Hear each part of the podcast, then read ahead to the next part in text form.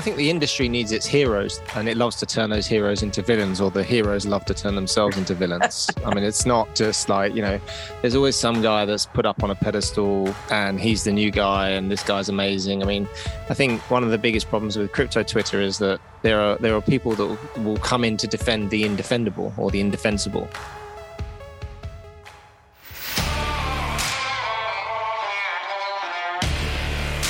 Welcome to the Breaking Chains Crypto Podcast. Every fortnight, we delve into the rumor mills, the developments, the industry news behind crypto, DeFi, Web3, and what makes the industry tick.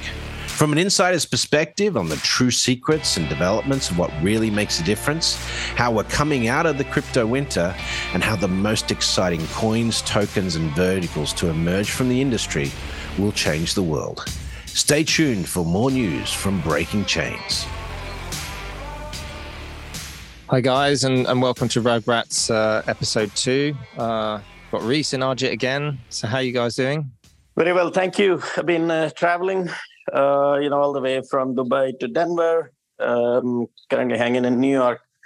So ETH Denver was phenomenal. So just recovering from that now.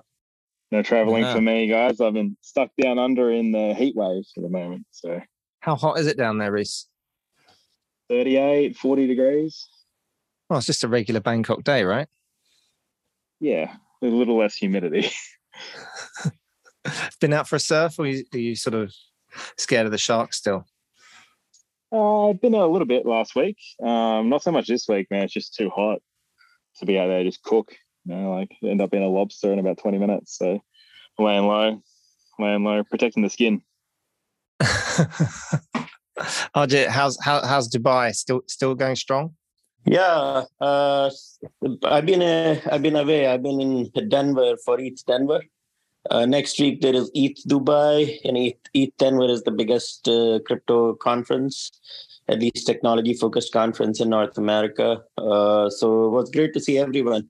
Now Dubai uh, is a is a different vibe, but I think this this is probably going to be the biggest ETH conference in Dubai in a long time. So yeah, it's just been a conference tour for me. So, why don't you want to tell us a little bit about how ETH Denver was? Yeah, ETH Denver is phenomenal, right? It's uh, this time it was actually broader than Ethereum. So, uh, Aptos guys were there. You know, a whole bunch of Cosmos guys were there. Uh, the Mist and Sui guys were there. Pretty much everyone except Solana, uh, you know, uh, crew were there from all across the Web3 ecosystem. It's also quite technology heavy. You know, if you are in it for the technology, as the meme goes, uh, then ETH Denver is kind of the place where you want to be in North America. If anything, you know, uh, so it was really nice vibe. You know, lots of uh, cool people I've known for a long time, uh, or and also a lot of new people getting into this space. I think there were some pretty notable events. Uh, I, my favorites were, you know, the Interop Summit, which was the Axelar's uh, you know very uh, interoperability focused uh, event essentially about you know bridging all of these different blockchains and and what's going on with essentially creating an interoperable ecosystem across blockchains. That was really cool. Uh, then uh, uh, is you know there was a lot of zk zk is kind of the new meme amongst vcs so polygon announced their you know zk evm zk sync also announced that they were launching their ZK EVM, and there was a bit of a contest between the two about who was the first. Uh, then Scroll announced their early testnet. So there was a lot of you know ETH scaling, zk rollup type of stuff. Uh, Coinbase were pretty prominent, uh, you know, with their uh, base announcement, and you know, that generated a bit of discussion and controversy. But overall, it was pretty exciting. Then uh, you know, uh, oh, and and one thing I noticed is that there's a lot of infrastructure being built so you know there were so many announcements about you know uh, infrastructure components, but I didn't see a lot of great apps you know come through. Maybe it's an ETH type of thing, or maybe it's kind of the you know the culture of Ethereum where a lot of people are just uh, launching lots of different things. You know, ETH has been the source of uh, a lot of other blockchains when it comes to ICOs and stuff like that. So, uh, so there's a lot of infrastructure being built, but there isn't that much, you know, of uh, sort of cool applications coming through. At least I didn't know there's too many things that I could get really excited about. Uh, but in terms of infrastructure, you know, indexers, oracles, uh, bridges, all of these different rollups, app chains, uh, different uh, you know uh, uh type of blockchains, uh, staking pools, all of that stuff. There was just a huge amount of uh, excitement. and even in the bear market, right? I mean, so many people. It was the biggest event ETH Denver has ever seen, Uh, and uh, it was just uh, the vibe was phenomenal. So, in spite of all the FUD that's going around and the prices, it was really great to get out there and meet a lot of good good builders.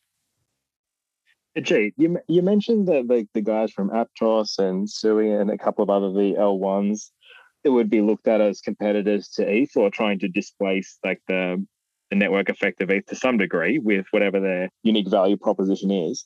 What was their uh, presence like? It's interesting that you mentioned that, like that at an ETH fo- focus conference that we have direct competitors there. What um yeah. what did that look like on the ground?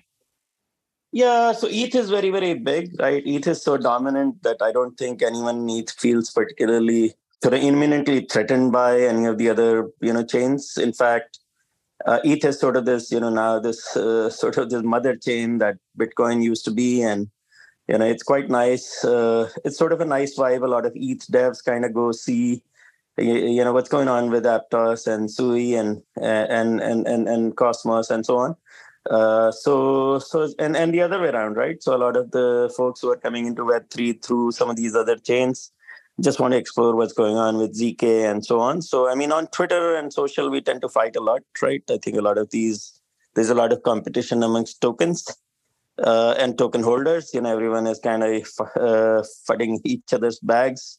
But when it when you take the money crypto stuff out then i think a lot of the the core tech people don't particularly care. You know they just want to see what's going on across these ecosystems and and what are the things they can build how they can essentially you know build cool things and and get paid for it and have fun along the way right so I, I think there is also recognition that you know ETH is the dominant player right now. ETH is kind of you know by far dominant across DeFi, NFTs, and gaming. If you include layer twos, but you know there are there is innovation happening outside of Ethereum.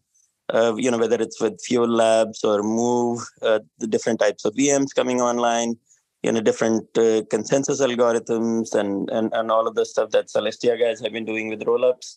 Uh, Cosmos is still seen as you know one of the most innovative ecosystems. So there was a lot of excitement around some of the interop work that cost the you know Babylon chain and EigenLayer are doing. Uh, so overall, I mean, the, the, TLDR is when it comes to tech, I don't think people tend to, you know, fight each other or feel threatened. But when it comes to money, crypto, and you know, tokens, uh, people, token holders, bag holders tend to fight each other all the time. There's a lot of PvP, but when it comes to tech, I think people are very warm and welcoming of each other. Well, Ajit, you can't do a thread to somebody's face, right? Like you need Twitter to do the thread about somebody. So, in absence of the thread, I don't know if people know how to fight each other's bags face to face. Uh, yeah, I mean, it's it's very hard to fight each other's bag IRL, right? Because when you, uh, it's very easy to fight people on Twitter because we tend to depersonalize each other, and you know, so it's like, hey, Anatoly, I'm you know picking a fight with you, but when you meet Anatoly in person, then you don't feel like fighting, right? So I think it's a uh, so, yeah, you're absolutely right. So it's easier to fight on social because you know we tend to depersonalize each other, and it's a lot more about tokens. Uh, but when when we meet each other in person, uh, you know, it's it's a very different vibe. You know, it's interesting. Like every time there's like a large scale conference, it seems that um, like someone will share the most ridiculous thing that's happening as far as like the participants or like what's going on on stage on the intros or like the intro day. You know, and this one was really no different. We had that. Um, that song got circulated pretty quickly about Sam and Do Kwon and all those kind of stuff, right? Like it's um yeah. I think it's a it's not a really an accurate representation. It's kind of like those moments that are very like like probably like one percent or less than one percent of the time of like like what's actually happening there, and it's the thing that gets spread the most. Um, Oh yeah, I think it's just like uh yeah like we've all seen like Vitalik dancing kind of thing, and like we obviously all like respect yeah, what he's done. Essentially, you know, in in his glorious man boobs, uh, doing these apparently cringe videos. I didn't find them cringe, but yeah. So I, I think, uh, you know, if if if we really wanted to take ourselves too seriously, you know, we would work for a bank or for a very large Web2 company. I mean, I've heard this before from, let's say, some of the crypto lawyers, and policy people who say this is not a serious industry. It's a very serious industry, but we just don't take ourselves too seriously because it's early stage tech and you know we're very exposed to randomness and a lot of things change very quickly. So there's no point in taking yourself very seriously, right? We've seen uh, the kings disappear overnight. I mean, whether it's Su Zhu, Do Kwon, Barry Silbert, these are some of the most successful people, and then they kind of you know explode and disappear overnight. So there's no point in taking yourself too seriously. So it, there's a lot of fun vibe. There is a bunch of cringe, cringe stuff. There is a bunch of woke stuff. But at the end of the day, it's mostly people trying to have fun in their own way, right? So and and that's that's the best part of crypto. I wouldn't do this if it wasn't that much fun. I think the industry needs its heroes though, and it loves to turn those heroes into villains, or the heroes love to turn themselves into villains. I mean, it's not just like you know, there's always some guy that's put up on a pedestal, um, and he's the new guy, and this guy's amazing. I mean, I think one of the biggest problems with crypto Twitter is that you know there are there are people that will come in to defend the indefendable or the indefensible, and you know you'll sit there and you'll say something and you know it's it's profoundly correct but uh, it's it's wrong. Like you, you're just completely wrong, and you, we know better than you. And then when it actually happens, there's there's always a little bit of gloating of the "I told you so," but you know, it just it repeats itself ad infinitum. It's not, you know, there's no. I was saying this yesterday that when when you start to do due diligence in the industry, it's amazing how many failures happen on the on the people background check before you even get yeah. to the project or the uh, or, or, or, the fund or the strategy. And um, I think that's uh, it's it, it's it. That's why I think, as you say, Ajit, that you shouldn't really take the, yourself too seriously because whilst the tech is amazing and evolving and, and doing really great things, it, it's it's very easy to forget that it, there are some nefarious actors uh, in in the industry as well. This is something I've been, you know, I spend a, fair amount of time with policy people these days. Uh, uh, and and and one of the things that I personally believe is that you know there are no such thing there, there is no such thing as a good actor or a bad actor. Uh, I, I, believe that you know there are good incentives and bad incentives, and part of the problem with crypto right now is that you know we don't have much by way of uh, you know controls. Uh, so it's very easy for uh, you know, you know, I mean, the, you, the stuff happens in TradFi also, right? There's a lot of bad things that happen in TradFi as well, but I think the part of the challenge in crypto is that there is this assumption that because you know we have smart contracts, we're not going to need any sort of uh, in you know like social incentives for people to behave well. Uh, that leads to people doing a lot of dumb things, right? And and and these aren't necessarily you know bad people or good people. I think a lot of people start as good people, but because they have this opportunity they're dealing with you know a lot of other people's money and a lot of people think that there is there are no consequences for doing bad things. So that leads to people doing a lot of bad actions right? And that's uh, something i think there is there's a lot of sociological evidence uh, around things like the Stanford prison experiment, where you know a lot of ordinary people essentially ended up behaving badly when they felt they were they had a lot of you know power and they could get away with it uh, with the bad things they were doing. So I think that's kind of what's happening with crypto. So right now, a lot of work that's going on in policy uh, uh, from a crypto perspective is, you know, how do we use this technology to design uh, better controls? Uh, you know, uh, this asset class isn't built for some of the rules that exist today, right? But at the end of the day, we do need people to behave better, and I, I think there's a lot of work that needs to be done in terms of proposing controls and incentives that will help make that happen. So what I'm hearing, Ajit, is just don't become the main character. Right. So don't become the main character. Do not let other people become the main character because whoever means becomes the main character, right? They tend to behave badly, right? Uh, whether it's Sam or Su Zhu or you know a- Andre or uh, you know whoever. I mean, there's a very long list of names, right? If people feel they have a lot of power and they're going to get away with the, the con- uh, there are no consequences of their actions, then they tend to behave badly and I think we need to design systems where people do not become main characters. So Reese, Reese, what's going on with this um this Shanghai upgrade? Oh yeah, we're getting pretty close to getting pretty close. Yeah, well, end of March, early April will be like depending on when we get to the blocks. It'll be time to cut over, and the um the merge process and cycle will be complete. With users will now have the ability to withdraw their staked Ethereum. So there's a little bit of concern uh, circulating around what will happen once um, that portion of rewards is able to be withdrawn and whether it'll be sold into the market. Because you got to remember, like the the issuance from the merge up until now hasn't been able to hit the market, so it's been a little bit of a I guess, a synthetic reduction in supply um, because it simply cannot exit the system, and what happens when it can, um, and whether that will lead to a sell-off. There's like arguments for and against, like a, a, deviation in price action to the downside regarding like the majority of ETH that was staked happened at a much higher price, so the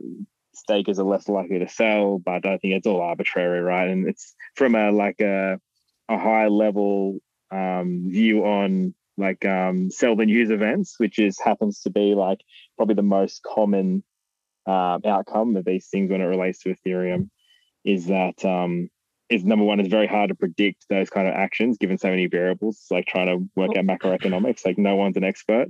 Um, seeing oh mate, everyone's behaves, an expert so. in crypto. Everyone, like it's like it's it's the expert central. Right? The one thing I've learned in crypto is what everyone thinks is going to happen isn't going to happen. It just doesn't happen the way people think it is, even though they're experts.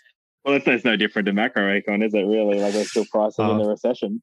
You know, like, just econ full stop, right? Happen? Yeah, that's right. Does a recession happen if you knew about it 12 months before the recession? Exactly. But the thing I think is even more funny is that if you put 100 econ- economists in a room, you would get 100 different opinions, right? So, you know, I think it's just economics 101, right? It's uh, everyone everyone has an opinion. I guess, and that's, uh, really where we're at with Shanghai. It'd be good to get, Ajit, what are your thoughts on the Shanghai um, upgrade and what that unlock means for like ETH price action and ETH in general? Yeah, so I, I think, you know, the price action is, uh, you know, a bit less relevant. I think this uh, Shanghai upgrade is extremely important for Ethereum security. Uh, you know, we noticed uh, we have seen some problems with the stat, uh, staked ETH, ETH peg, but in the short term, anything is possible, right? Prices are impossible to predict in the short term. Uh, just about anything is possible. I think, I think, I think, I don't think people will suddenly unstake and dump ETH, right? I don't know anyone in the ETH community who's kind of saying, "Look, oh wait, I'm really waiting to sell my ETH. I can do that today. I can sell staked ETH, and you know, and and there is not much of a price discount. Uh, I mean, it's the maximum of you know two or three percent uh, max, right, uh, on stETH that's fair. So I can sell my stake today if I want, if I have a stake via Lido. Now, if I staked in the beginning for through the Beacon chain uh, then that's a bit of a problem. You know, then there is a fair amount of ETH there, but it's actually less than 15% of the supply. So I don't expect a negative price impact. If anything, I think long term it's pretty bullish. But obviously, I'm biased, right? As an ETH holder, uh, I'm not fully objective about this. I think it's like when you look at like the um, the BTC ETH pair is probably the most um, interesting subset of the merge from a price action perspective and how that chart has behaved versus uh, BTC. With like the BTC issuance obviously continuing along as normal uh, with no change, and the um, supply of ETH essentially shrinking based on those emissions not being uh, liquid. Um, so I've seen, I think we've seen some positive movement in that BTC ETH pair, and it's man, it, the chart looks pretty strong from my perspective. But it's interesting to see like what that supply demand ratio looks at between the two big king assets of uh, the ecosystem and what happens when you slow down the emissions. Because, like, you know, ETH never made that uh, extra low that BTC made down to that 15K range. We didn't see ETH uh, ever make it down to that level again and create a new low. So I thought that was very interesting, particularly when we look at cycles past, like the the ETH side of price actions typically like leveraged to the upside and to the downside. Um, but this cycle, it looks like ETH, if we don't make new lows on ETH, it looks like ETH made a leverage upside, but retained like the, they was not as levered to the downside. So I think that's a fairly big like um, shift when it comes to um, these assets over a longer period of time to see ETH hold uh, a much stronger level. But whether that was related to the difference in supply and issuance um, or overall like bullishness around the ETH upgrades yeah. uh, remain to be seen, I guess, right? I, I, think one thing that has changed recently is that BTC is no longer boring. Right, so BTC has been seen as a you know, you know boring asset class by a lot of people because on ETH you can build a lot of these cool things. You have NFTs, you have DeFi, you have gaming, you have all this other roll up stuff coming online. So you know there is a, there is something for everyone. Uh, on BTC, I think what happened recently is that you know uh, Casey uh, released this uh, thing called Ordinals, which allows you to essentially mint NFTs on BTC, right? So now Yuga Labs has just done a, a small, very premium NFT collection, which has a 2 BTC floor as of today. Uh, I mean, uh, and that's causing a lot of excitement around the other things people can build on BTC. Yesterday, there was this announcement about you know, uh, using BTC for data availability for a sovereign rollup, whatever that means. I don't think it makes a lot of sense, but it's a cool experiment. And then, you know, there are uh, folks like Babylon Chain who are saying, I mean, BTC has about, uh, you know, uh, more than half a trillion worth of uh, economic value. Why can't we use that for securing the economic activity on other chains? So, so Cosmos is essentially reviving uh, BTC. Ordinals are reviving BTC. Uh, they're making BTC you know, a platform that people can essentially build useful things with. And BTC hasn't had that brand, right? BTC has kind of lost a lot of young people in in recent years because you know the the, the representatives have been Michael Saylor, Max Keiser, a lot of the sort of the boomer crowd in crypto, whereas ETH has all the young folks, the you know celebrities, this and that. Uh, so I, I, think this this whole ordinals thing starts to change the narrative, and you know, uh, and now I see a lot of interesting people building a lot of uh, thinking about building a lot of cool things on Bitcoin within the limitations of that ledger.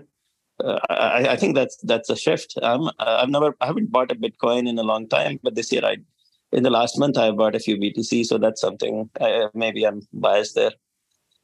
You know, like my, my main concern with that, like I, I see two parties in when the ordinal stuff dropped.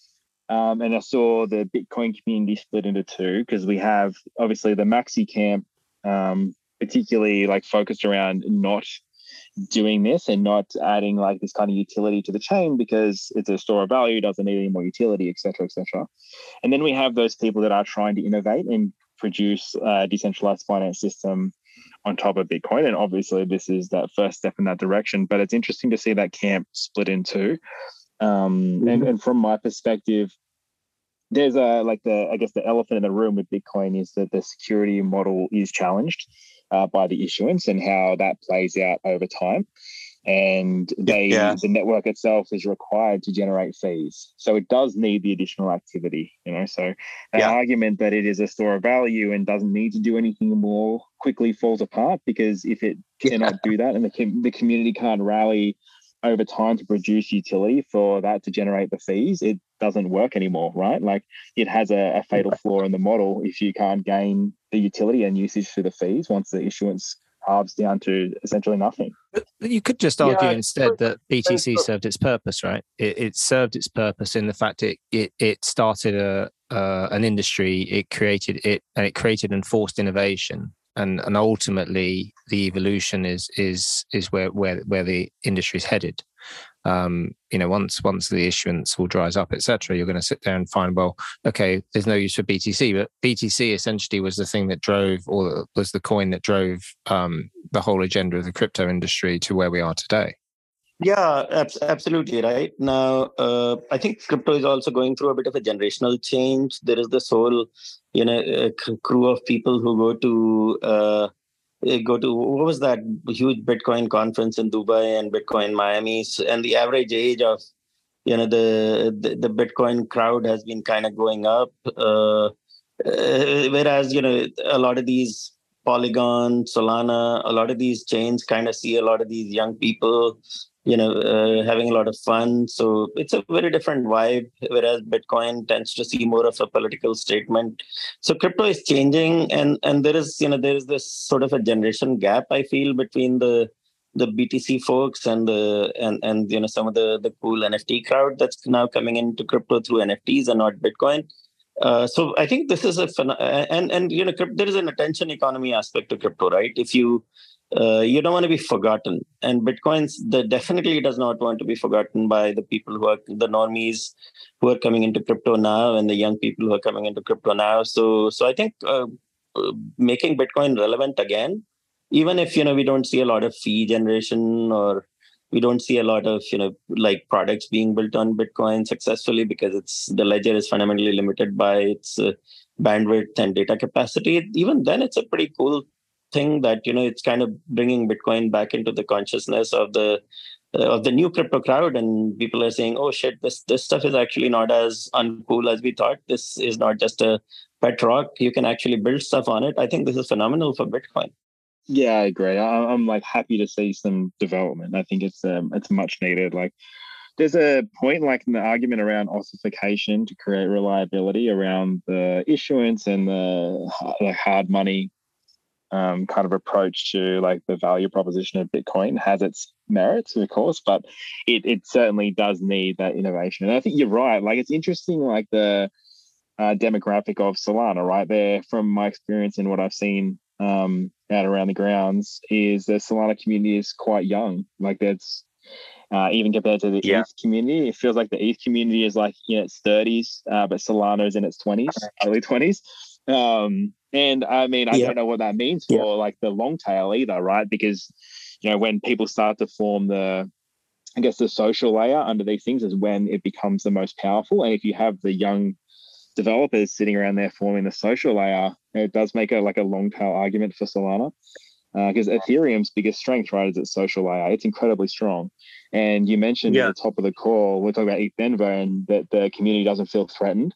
Um, and I think that is uh, a great way to describe the social layer of Ethereum because it is just that strong that that's not uh, they're not insecure about what uh, potential Ethereum has yeah. to change the world to some degree, so that a competitor trying to do it a different way isn't very threatening to the social layer.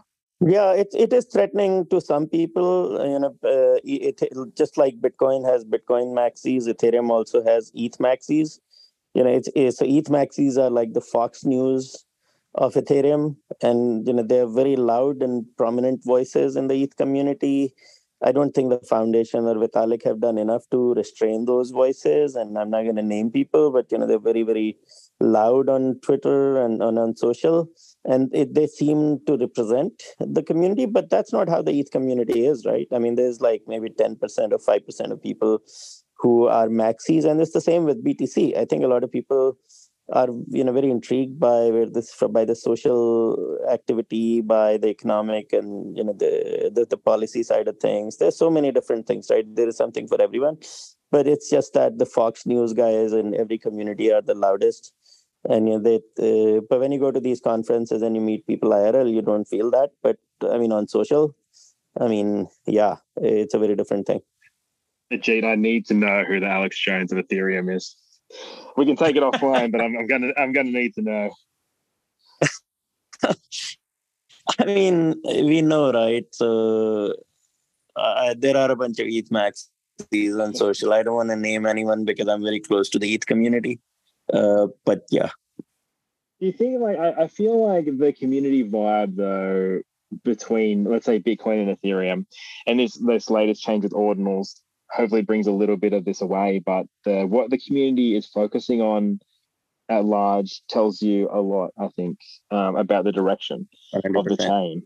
You know, like ETH is very much always looking forward and outwards. Um, whereas I feel a lot of uh, concentration of attention from other projects and the Bitcoin community in particular is on detracting and trying to bring down the developments of other chains and like being critical rather than innovating. I, I, think that's their biggest challenge to overcome as a community is to continue to innovate and focus on improving instead of um, trying to like derail or diminish or belittle. You know, I, it's, it's really odd in the last year seeing Bitcoin Maxis call for regulation from the SEC to um, you know, to label ETH as uh, security. I'm like, what kind? What has happened to this community of like cypherpunks? You know, like where is that when you're asking for the government organization to please stop what's happening on a decentralized network? It, there was a odd thing to witness around the time of the merge and all that kind of yeah. You say that, but even the ETH guys, you know, some of the ETH guys can be heard saying that, look, ETH has been cleared by William Hinman. You know, we got that famous Hinman speech. ETH is sufficiently decentralized.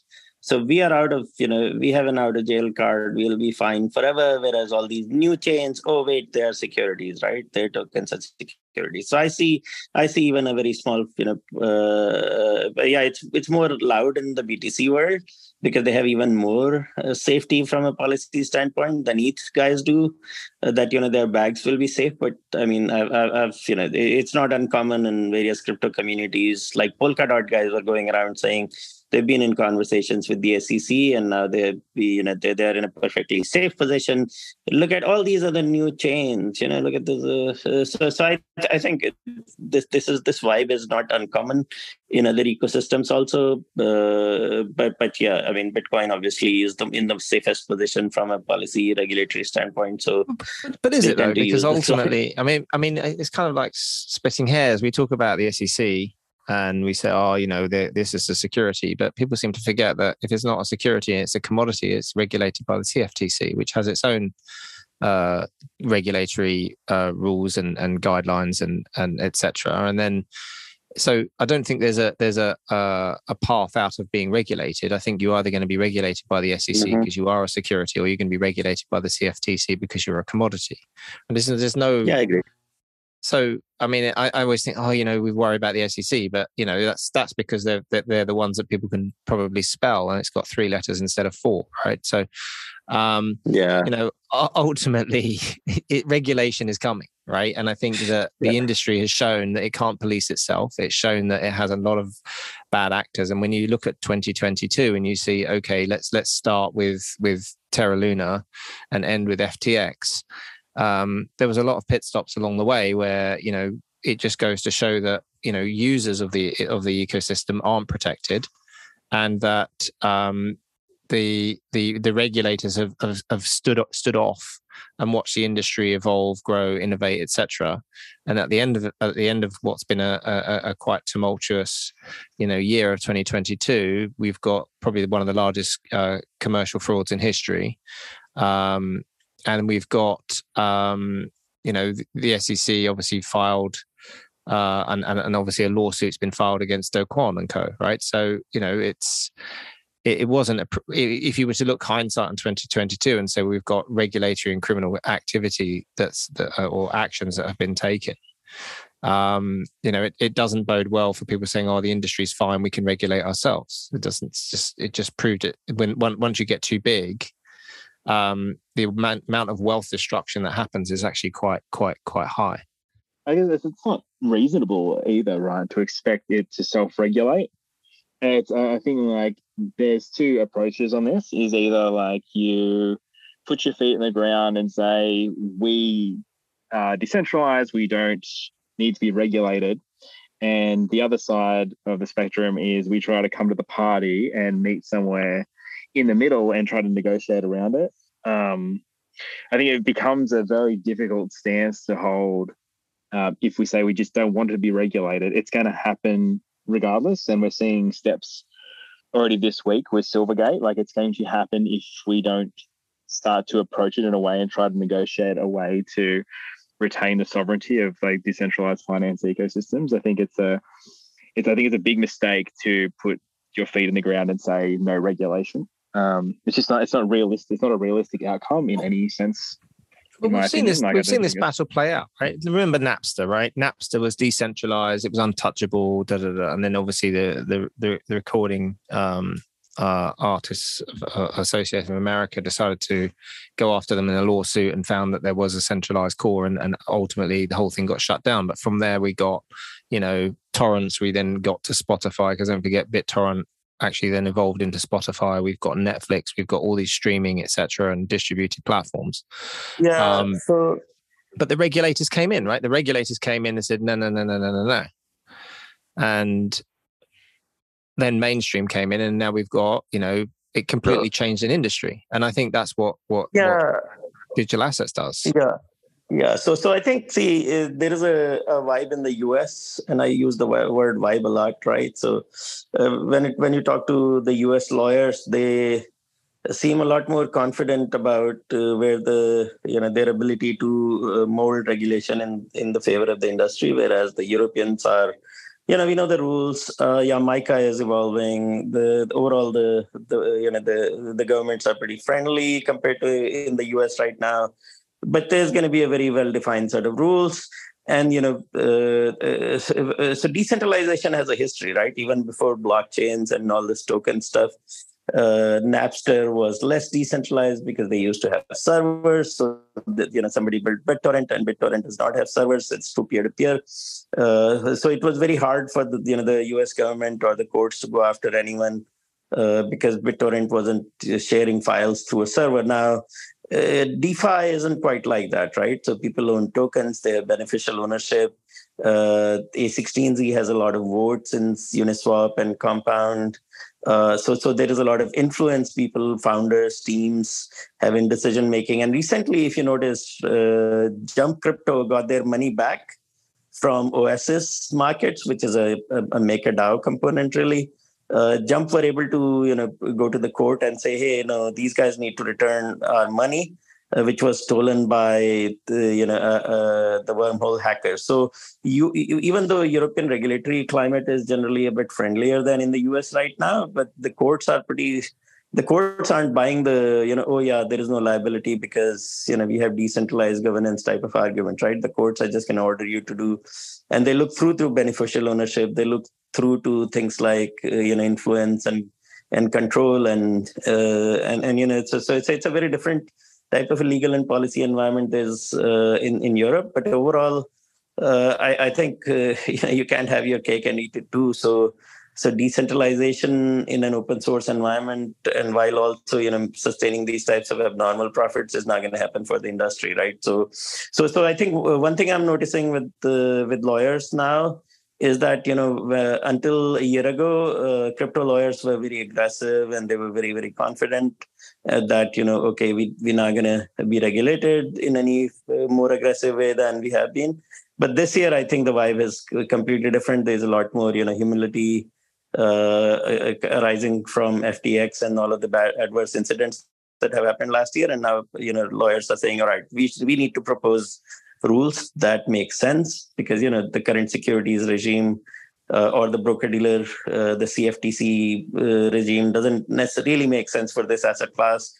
Uh, but you know if we don't propose anything better then we can these rules are the ones that will be imposed on us. So so we need to propose something which is a yeah. much more constructive approach right and that's it, isn't it, G? You you need to be at the table. And I know like Sam handled this argument very poorly against Eric Voorhees on that uh, Bankless podcast when they're having that debate. And clearly, they had, he had a lot of stuff going on, but Eric phrased a lot of this very well um, around how what the best approach um, to handling these situations is. Um, and that I think, in terms of what you're saying, you need to have some degree of seat at the table in order to make sure the worst possible scenario doesn't happen, and it's over-regulated, right? So yeah, middle ground exactly. there. Like I, I, I can't. It's very difficult to agree with like um, restricting front ends and that kind of thing because you alienate away out a subset that, like you know, based on their understanding of technology, you alienate them from and exclude them from a system that benefits them greatly from taking ownership. So, yeah, it's a it's a tough subject, and I think it's a good segue to talk about, um, I guess, macro side of things coming up this week. Lucas, do you want to wrap us on the macro? I know we've got a lot uh, coming up this week. Well, I'd just like to point out that I did tell you it was going to be a 25 bit hike on the last episode. And uh, it should have been exactly. it should have been 50 though, Lucas. That's the problem. Should have, would have, could have, didn't, but but yeah, should have, would have, could have, wasn't. You know, and uh, that obviously that obviously uh, led to a bit of a, a, bull run in in markets with the with the lower hike. Um, so what what is the real macro backdrop, right? Obviously, you've got the um, Chairman Powell is is having his testimony uh, this week. Um, so, look, you get a lot from this, but generally, what happens is your the markets generally listen to words. And um, what are we starting to see in the US at the moment is we're seeing that sort of uh, wage wages and, and employment is there a squeeze i mean i always find that the, the toughest thing in, in employment is actually not what's the employment number, but actually what's the participation rate. As more and more people leave the workforce, we get this drop in, uh, employment, or, or, we we get a, a, a, better unemployment rate. But ultimately, if people are leaving the workforce, then we see that there are, are more jobs uh, being sought after, and that obviously drives inflation right? And so that what does that mean? You either have immigration to to fill the gaps, or you try and bring these people back into the workforce. So the, for me, the most important thing in, in, in US macro at the moment is is in, in uh, the employment numbers and um, wage inflation, and whether that that that uh, employment or workplace squeeze is um, going to drive inflation higher, which obviously would lead to uh, a more increased uh, or the, the the the the hiking would be um, a little bit more aggressive. Um, you know, off the back of that, obviously politically, you don't want such high inflation numbers. I mean, you know, depending on who you listen to, inflation's either too high or inflation's coming down, right? So ultimately, inflation is a backward-looking number when you when, when it prints. So the Fed's job is to try and rein in inflation, but they they have to do so in a way that say, are their policy actions helping with the overall agenda, which is to bring inflation lower? Um, but their only ro- role is monetary policy, right? What's the fiscal policy, and and how, and that's that's done by government. Sorry, um, yeah, fiscal policy. What's that done by government? Are we are we going to drive investments, etc.? Um, you know, the Inflation Reduction Act was anything but, right? And we're, we're starting to see um, the the the ramifications of that throw uh, flow flow through the, the, through the system. So, interesting testimony this week. Obviously, um, uh, in a Republican controlled Congress um, becomes a different conversation than if it was a Democrat controlled Congress. Um, non-farm payrolls uh, coming on on Friday, obviously first Friday of the month. Um, that obviously be quite telling as well. Obviously, the testimony before that will actually drive how the markets react to that non-farm payroll. So Powell's testimony before that. Um, and then we start to look at, you know, we think about crypto and how the the, the, the macro backdrop uh, looks uh, impacts crypto. So I still look at crypto now as being traded as a risk asset, and um, as a risk asset, it's kind of a levered risk asset. So that's why you know you see BTC volumes trading four times higher or so than than ETH volumes because the liquidity is greater. Then obviously people are going to use that as a as a proxy for you know easily achievable risk asset trading in in in the back of macro tailwinds or headwinds. Um, I think what's really been interesting for me is to see the price of Coinbase since the start of the year has, has, has obviously got to 80 from 31, you know, nearly tripling. And obviously that's off the back of big, big uh, buy up from, you know, Cathie Wood's ARK, ARK fund. Um, and you're starting to see, you know, the the the the tech stocks and etc. like Nvidia. I mean, Nvidia had amazing earnings. Um, is AMD to follow? Um, Apple's obviously on on, uh, on the run as well. We saw yesterday. Um, you know, Facebook had some good numbers recently. It, it's really really interesting to start to see this economy. Um, you know, bounce back, or is it just a you know short term bounce? Who knows? We'll find that out. But I think overall, um, a lot of people surprised by the moves in the markets at the start of the year.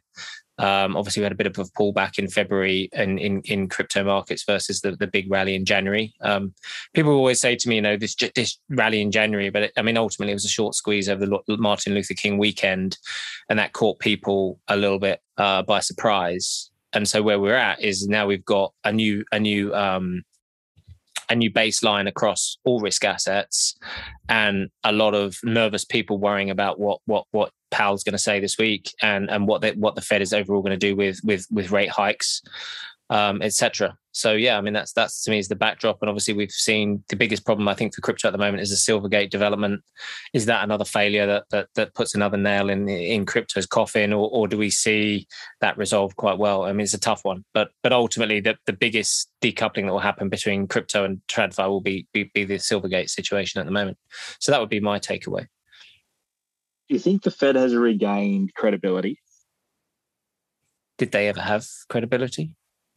I think I mean, to some degree. I don't think to some degree, right? Like, I guess you could say the same thing for a, a, lot of organizations, right, and governments, uh, whether they had credibility. But like the post-COVID, you know, inflation is transitory. We've been on a downward spiral of, um, I guess, trust in the Fed to do its job from that point. The, the Fed has always been reactive really, for at least a decade, right? Well, They've always been ha- reactive, right? Be, right? Well, they can't always really. also come out and say, they, I mean, it's a their uh, market indicator, right? So if Jerome comes out and whatever he says, you can watch the charts. Uh, watching the minute candles during any time he's speaking publicly is incredibly fun. Uh, great pastime, but that's like the the amount of weight that gets put in that. But the credibility, I believe, has been heavily impacted from how like their public perceptions of how they were dealing with inflation and the months leading up to like that exponential rise in the inflation numbers was it is transitory.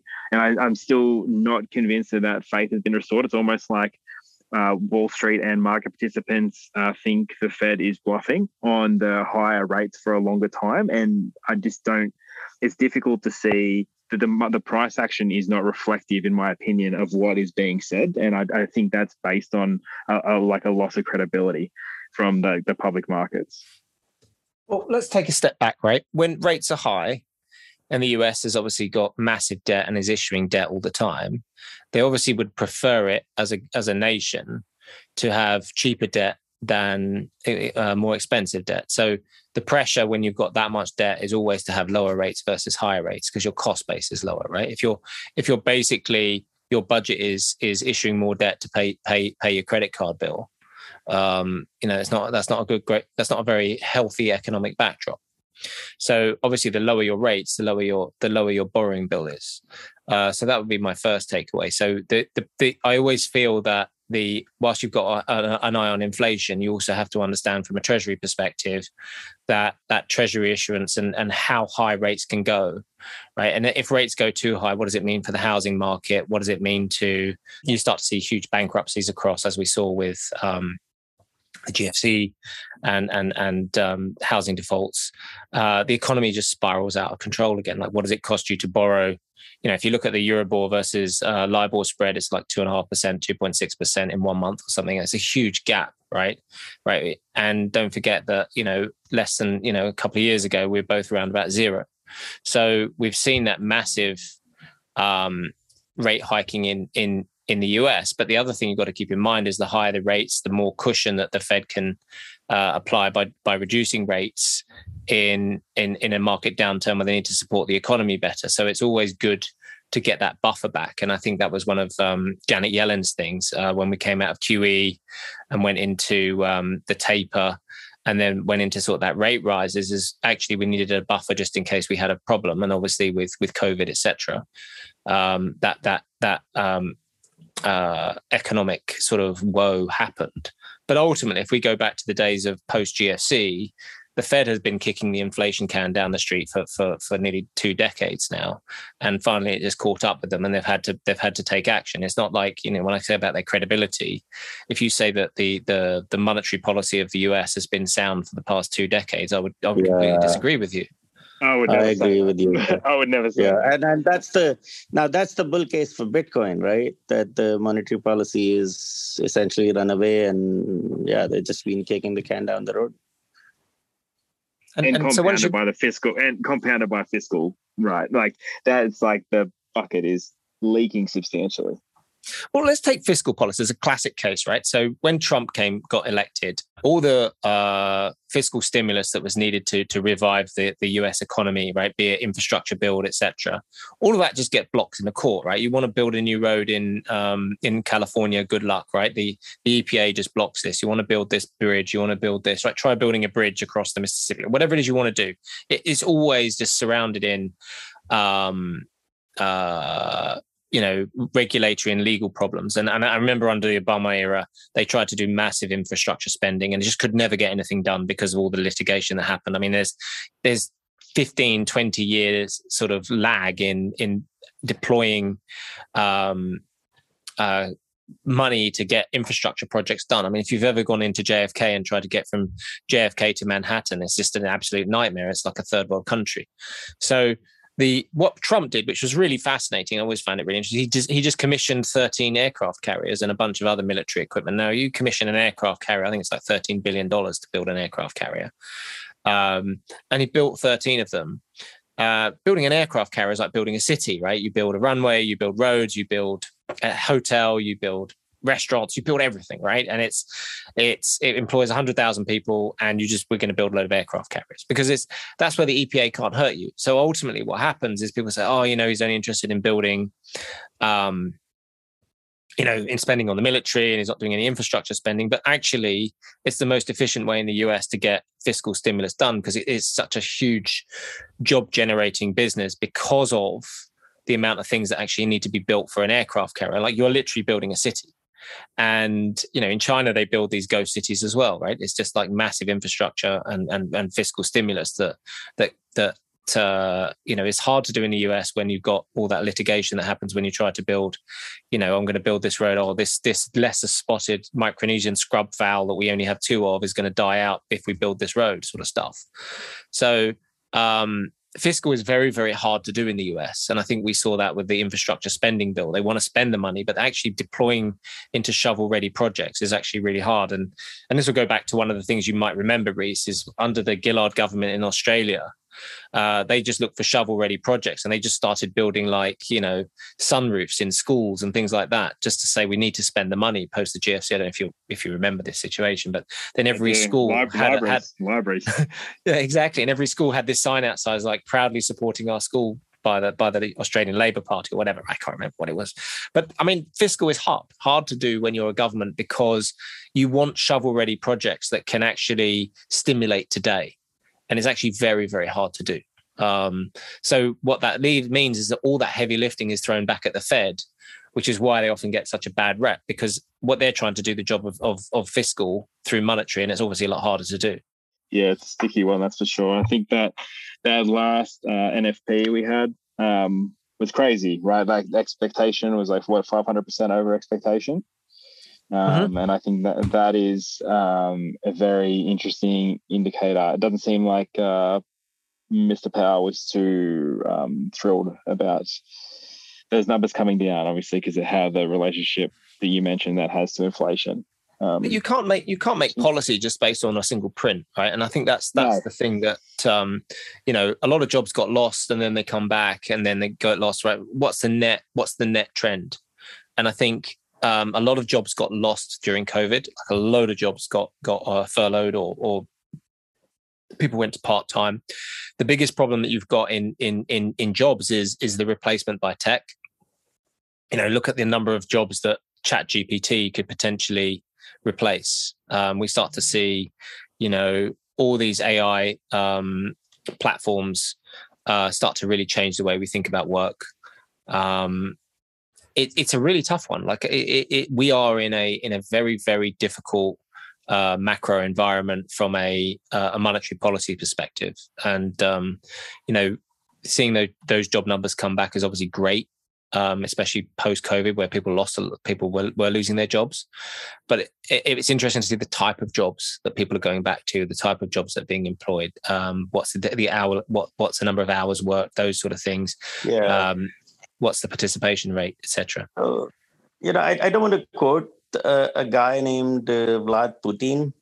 Uh, probably not the you know the the, the most touchy feely. Uh, I don't think anyone likes him. Uh, neither do I. But one of the things he said at the beginning of the war is that you know we are kind of going back. We're going to go back from the economy of you know fake things in in Russian, like you know these metaverse things and digital things onto an economy built of real things, right? And it's it's a there's a little bit of that happening all over again because there are a lot of blue collar jobs that have been created. There are a lot of jobs coming through in airlines, McDonald's, UPS, FedEx.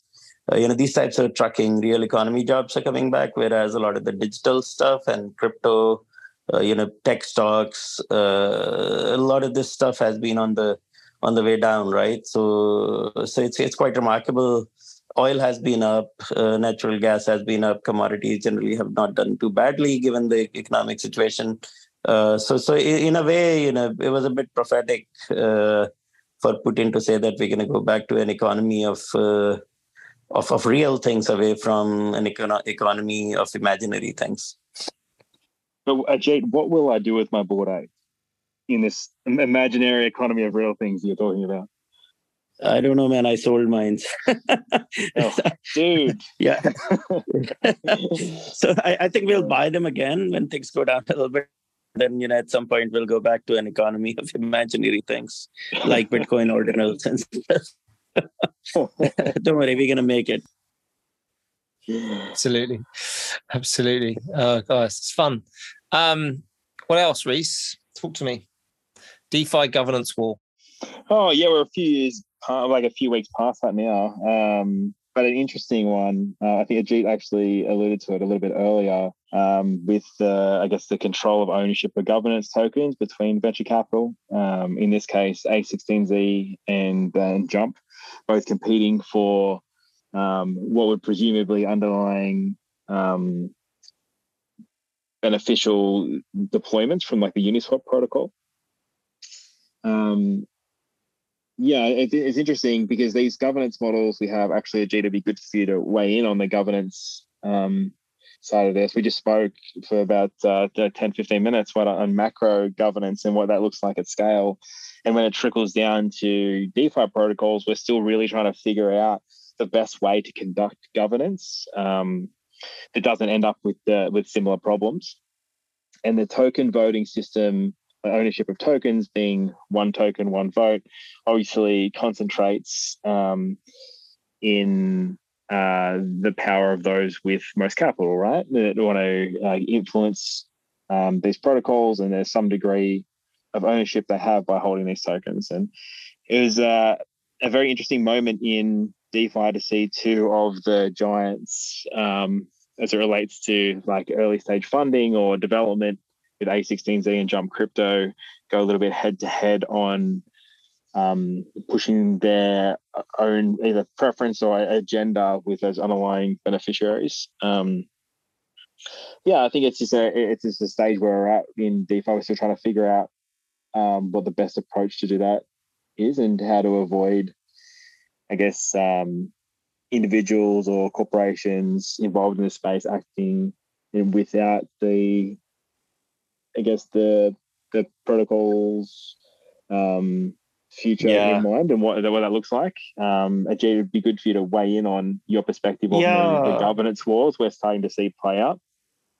Yeah, so you know, uh, the U.S. lawyers tend to have a lot of faith in their legal theories, uh, and there is a whole theory of decentralization, right? Where if you let's say own thirty percent of tokens in a in a major DeFi protocol, and then you delegate uh, 10, 20% of those to US universities like Stanford and Berkeley and so on, who essentially never vote any differently from you, right? They always vote the way you want them to vote. Uh, but now you're essentially claiming that because you delegated these tokens, you're decentralized and this and that.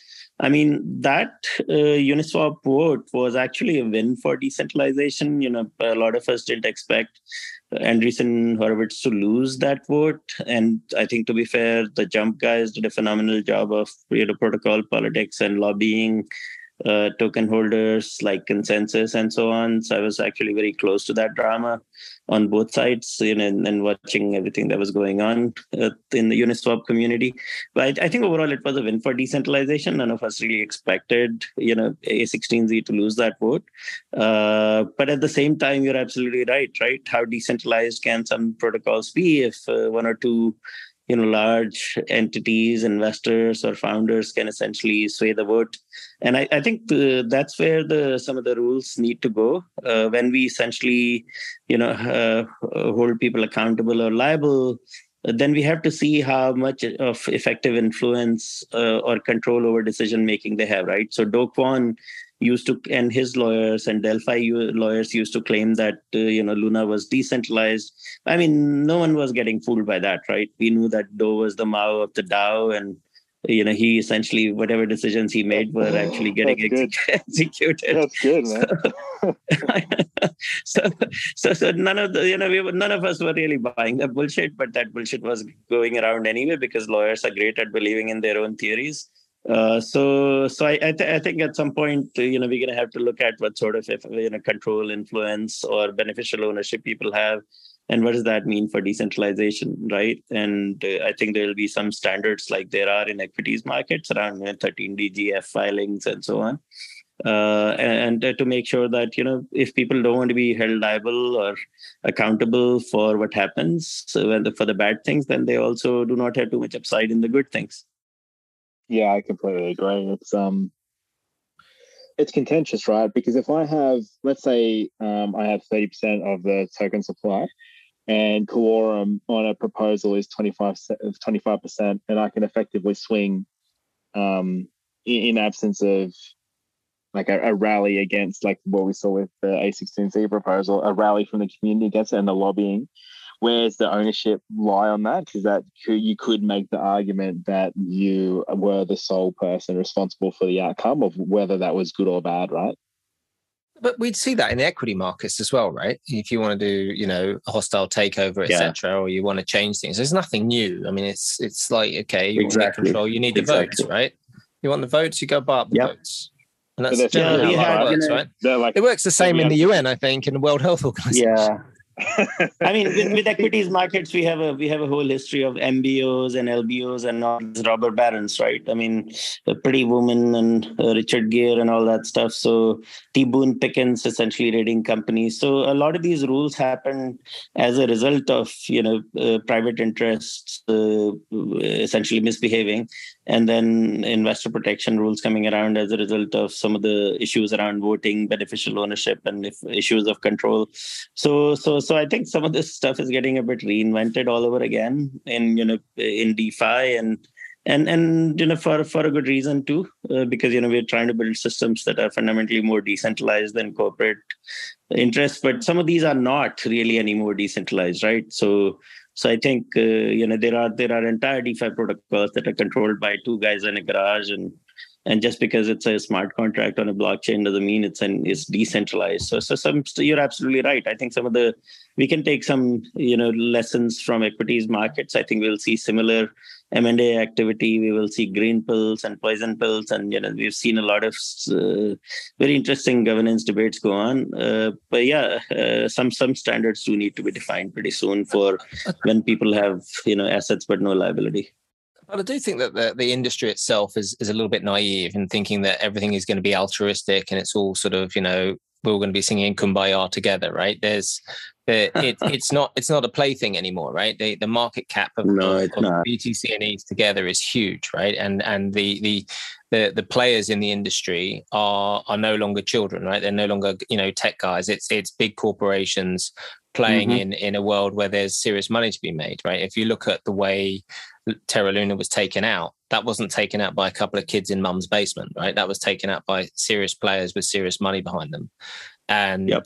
um, you know people have got to stop thinking that oh this is the latest you know we're all in this yeah. together as some you know yeah. boy scout wilderness I, I camp yeah but no one really believes that right i think it's a story that private interests that have a lot to gain from spinning some narratives tend to claim but no one really believes that you know the the small investor all of the liquid funds, VCs, large institutions, uh, you know, crypto corporates, all of these guys are all in it together, right? No one really believes that, but I think it's kind of a nice narrative. Uh, uh, but but no one is really buying it anymore, right? I think there's well, well the more things change, the more they stay the same, right? It's the same same old story. But I, I, think the question is right can we use the technology that we have right? The transparency that blockchains can provide uh, some of the incentive systems that we can build some of the governance systems we can build with the stack to, to, to implement better controls that are a lot cheaper to, to design and implement than what's possible with armies of compliance people. Uh, I, I, think the, the narrative needs to shift towards right uh, i mean regtech is such a phenomenal application of blockchain but you know no one is actually doing anything there apart from AML and you know anti-fraud type of work that Yarn Labs and so on, Chainalysis do. But I think maybe there is a way to build much better controls using this technology, and it's just that the industry hasn't had to do it yet. Uh, so we haven't really invested in it much. But I think as the space gets a bit more regulated, we will see people start to use blockchain for transparency and controls as opposed to just you know how do we make money. No, I think I think the biggest problem the biggest problem that blockchain uh, a hurdle that blockchain has to overcome is uh, what in in the in the transparency and, and permanence side of things um, is is what problem is it trying to solve? Um, you know, it's it's really interesting when you start to look at like um, migrant labor contracts, where you start in, let's say, Bangladesh, and you end up working in Bahrain at a bottling plant or something like that. And does your contract change along the way? You know, how do corporations like you know Nestle, Coca Cola, Mattel, etc., that use a lot of migrant sort of outsourced labor, um, how do they make sure that the contracts and the work the work environment their their staff or or, or the, the people making their products are under right and you know i've seen applications of blockchain where we start to look at you know migrant worker contracts and they've had grants from the yeah. UN and, and the USAID, etc. And and and and this this is quite an interesting point, but but ultimately the question comes back is what problem are you actually trying to solve here couldn't yeah. a database solve this right it's not that simple well, to, to, to apply the apply the technology to something with the cost that comes with it yeah, I'm glad you brought that up. Right, so I work with with, uh, with uh, Rebecca Rettig, who is the chief policy officer of Polygon Labs, and she's also you know a very well known figure, uh, very active in in the DC policy scene. One of the questions that you know governments around the world are asking more and more is exactly what you asked, right? What's the use case? So. Uh, so Rebecca says, and we should uh, I'll try and invite her in you know one of our shows later on. Uh, what, what she's been saying is that this is the year of the use case. The question that everyone is asking in policy circles and government is, you know, uh, what is this blockchain for? So, I mean, what can you do with it? And I think there, there is an active effort in Blockchain Association in DC to collect all of the use cases and things that people have built that have users and have applications. Uh, uh, and and it's not that we do not have applications, right? We've seen, I mean, we have seen some very interesting DeFi protocols that are that are transparent that have survived the collapse of the of the CeFi space last year. We have seen a whole bunch of stuff around financialization of art and culture and music. We've seen games come through. We've seen a lot of cool things happen. It's uh, sure it's a bit early. We've seen, you know, uh, digital money, Bitcoin is a phenomenal use case. We've seen, uh, you know, uh, tokenization applications. So I, I, think it's even though it's early, there there are real use cases out there uh, you know, around digital identity. But, we have seen blockchains fund zk research, all this stuff. So, so there is there is stuff, right? We just need to educate. It's, it's, uh, it's, it's tough to, to, work out if, if what's being used is just being used because it's the buzzword of the day, right? And I think it, it's very easy to say to people, oh, you know, we can use the blockchain for this or that, right? But ultimately, Bitcoin solved a, a very complicated problem that many people have failed to solve, which and is how do you solve yeah, right? like distrib- distributed distributed uh, value with with and solving a double spend problem. Like how do you solve the double spend, right? How do you solve the um, the trustless nature of like why? How do you decentralize the, the trust, right? How do you make sure that yeah. there isn't a centralized source of validation? Um, and yeah. this to and me was was a problem that they solved, right? And someone been yeah. trying to solve that for twenty plus years. Yeah, and, and there is a human interest story here, right? So there are lots of people who don't have bank accounts. We know that for a fact. We know that there are lots of you know people, immigrants, and and it's not just narrative, right? There is real data behind some of these things where people in Lebanon and Syria and so on they essentially need to be able to move money along with themselves, and there are no banks, and they are often fleeing oppression there are, you know, often escaping uh, horrendous regimes. Uh, so, so I think there is enough of a human interest story behind a lot of these use cases, which kind of is for even more important than the tech side of the story. I think we need to educate, uh, you know, uh, policy, in, especially in policy circles, we need to educate people on what's actually going on. And and one of the things the industry hasn't done is, you know, we have laughed a lot, we have told a lot of stories, but we have never really collected data or done research you know systematically uh, with, with a few notable exceptions. I think this is the year of you know essentially doing a bunch of quantitative uh, methodologically uh, that's a big word methodologically robust research and laying it all out in front of the governments. No absolutely. Absolutely. I think there's there's been a lot of sort of test test cases and sort of pilot schemes done in, in lots of different use cases for for for, for blockchain technology um, but ultimately, it still comes back to um, the tech itself. If we go to Web three tech and and tr- uh, trusted networks and and and trust trustless finance financial services and, and other systems on on that Web three uh, trusted network that you couldn't have on an untrusted network of Web one and and, and Web two. Um, anyway, um, we've sort of been going for about an hour and a quarter. I mean, so you know, we can we should probably wrap things up a bit here, unless someone's got anything else to add. Eh, I mean, I think we covered a lot of things today. We covered ETH Denver. We covered, you know, the, how the whole Web3 ecosystem is shaping up, policy, regulation, what's happening in markets and macro. The only other thing I would say is, you know, this is a, a bit of an existential year for the industry. Uh, you know, I, I think people are underestimating. You know, we saw a lot of Binance news uh, last week. We saw a bunch of Tether news last week. And now the news is not just happening in crypto media. Now we are seeing news in all of the mainstream press, right? Matt Levine is writing about it. Joe Weisenthal is writing about it. A lot of these mainstream journalists are have become phenomenally educated and interested in crypto. Now, you know, that's a good thing. Uh, in the short term, it feels like a you know, oh my God, uh, a concern. But you know, in the long term, I think a lot of these uh, gigabrain mainstream people taking such active interest in crypto uh, is phenomenal. I mean, once we, you know, we do need to clean up uh, the industry a little bit. It's, go- it's grown quite chaotically, but I think you know, uh, once the, we get a bit more organized for scale, and a, and a bit cleaned up as well, then I think the future of the industry is very bright, right? And I'm really, uh, I see a lot of really, really smart kids on campus, a whole bunch of these CS PhDs and professors come into crypto. We've not seen that before, really. So the future is really bright, even though it sometimes doesn't appear so in the short term. Yeah, No, that is really, absolutely. mate. Well, Absolutely. well said. Right, should we wrap it up there? Any predictions? Oh, that, that, ooh. We're gonna make it. touch That's my prediction. Oh, we're always gonna make it.